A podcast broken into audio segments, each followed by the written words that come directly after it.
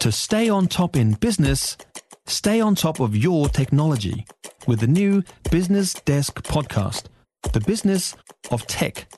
Listen on iHeartRadio or wherever you get your podcasts. Welcome back. Well, we've got something completely different happening in the studio. We've had a flutist. Is that what you call them? A flutist? Is that is that is that I've, I've done that right? We've got a flutist called Kirsten Ead. Hi, Kirsten. How you doing? Good, Can you play us a note to show that we're actually prove that we're live? You know. Oh my gosh, that's spine tingling, isn't it? You know. And Kirsten Mason, who is the New Zealand Symphony Orchestra Director of Artistic Program, and she's joining me as well. Good morning, Kirsten and Kirsten. Good morning. Double Kirsten show. I can't get it wrong. That's right. We did that just to make your life easier. And it does.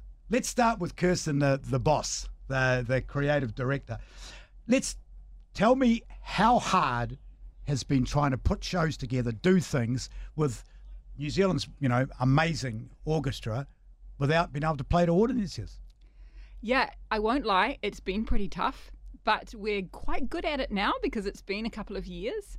Um, and and so moving into the red traffic light setting, what's interesting is you can still play to audiences of 100 people, so that's a start. But what's what's tricky is that you don't know if you're going to have an orchestra because um, there's going to be a lot more people self isolating and potentially having COVID. So you have the possibility that players are going to drop like flies. Um, not health wise, but just be unable to play in the short term, which is how we came up with the concept for our surprise concerts, Daily Catch, that we've been Yes. doing this last week and, um, and this coming week. The idea being that um, as an audience member, you sign up for a concert and then you turn up and you find out who's playing and what they're playing when you get there. And we did that because we wanted an element of fun. We want people to trust us um, and and trust that the NZSO has amazing musicians and they'll put on a fantastic creative show. But also, there's a practical side to it, which is that uh, if an ensemble has to be taken out at the last minute, then we can put in one of our other ensembles and no one's any the wiser because they didn't know what they were getting anyway until they turn up. So going to the other Kirsten, the flute player, how hard is that as a musician, not knowing an hour before a show who's going to turn up, who's not going to turn up, and how hard would it be for the poor old conductor that has to put everything together?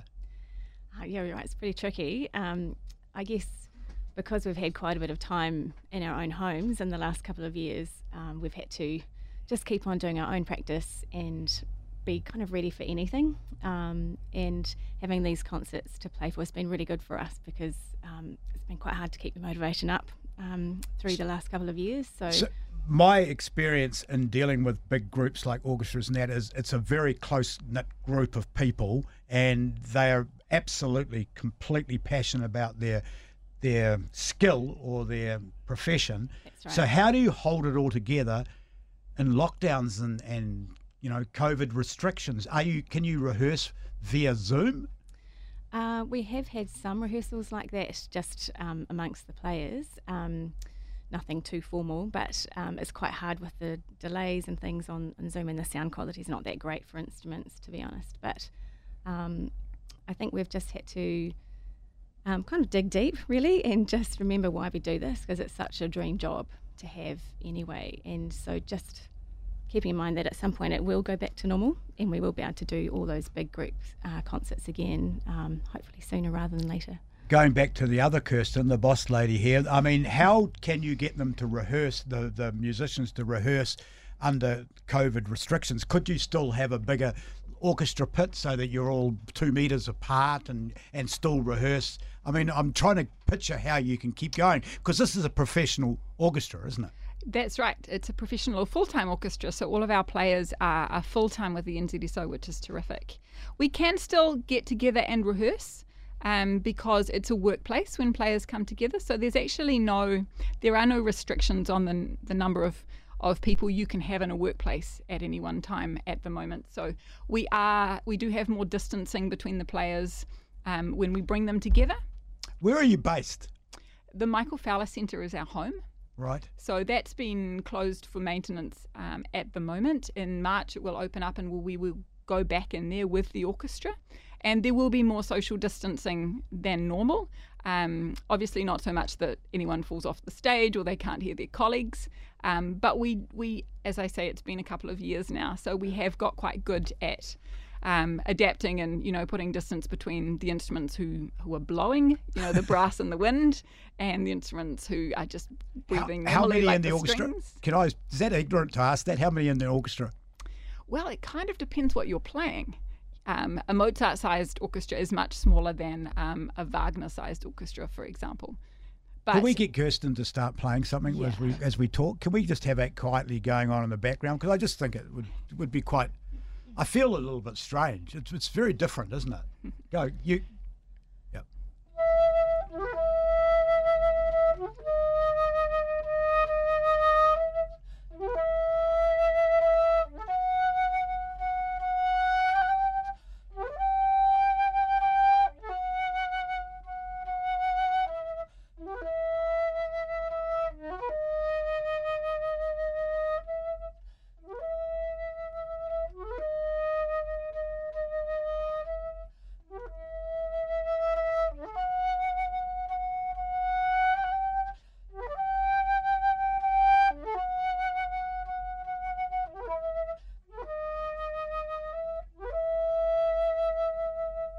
Beautiful, unbelievable. So can I just back to that question? How many full time employees does the symphony orchestra have?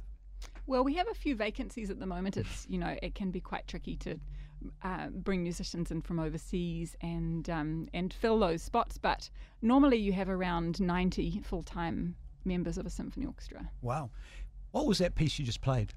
Uh, that was the start of Les Folies d'Espagne by a French Baroque composer. So it was written about the 1600s. Is there any reason why you wanted to play that particular tune? Um, that's the tune that I played for one of the uh, Daily Catch concerts, and uh, I just really like the tune. Yeah. How are you feeling as a musician uh, when you look to the to the future? Do you feel that it's going to be okay, or do you do you have concerns over whether you know the COVID uh, restrictions would, is going to play havoc on you? Um, I'm really optimistic, actually, that um, with we have to keep changing and be flexible all the time. But I think as a company, we're quite good at doing that. And um, yeah, I just imagine that at some point in the future, we'll get to all be together again and play to a full concert hall. Again. Beautiful. Um, Kirsten Mason, uh, talking about the venue. I want to talk quickly about the venue for actually both of you. It's a beautiful venue you're playing in. Tell us a little bit about that venue. Uh, It's sold out. I mean, it's even though it's free, it's gone. Isn't? It? There's no more tickets available, so we can't advertise it. But tell us about the venue that you that you're playing this particular concerts at. That's right. It is a beautiful venue, and the concerts were all snapped up. Um, so I'm really sorry for your listeners that there aren't any more tickets to them. But that was really heartwarming that our audiences um, still want to come and hear live music. And like Kirsten, I'm really optimistic that when we're able to play to full houses, everyone will come back because the you know the signs from our audience are that everyone they all miss the music just as much as Kirsten and, and her colleagues do. In terms of the hall, yes, it's a beautiful hall. The acoustic is lovely. Um, it's beautiful in the evening. Um, the the owners of the building have um, put in beautiful lights um, that that light up the columns and the and the architecture, and it's just a lovely lovely space to play in and to experience live music Yeah. in. It's also a a great sized space to have when you can only have 100 audience members. Yeah, it's beautiful. Thank you both for coming in. Amazing. Uh, Kirsten Mason, who's the, the director of artistic program, and the beautiful flute player, the beautiful sounds of the flute player, Kirsten Ead. I appreciate you both coming in so, so much. Wellington Mornings with News Talk ZB.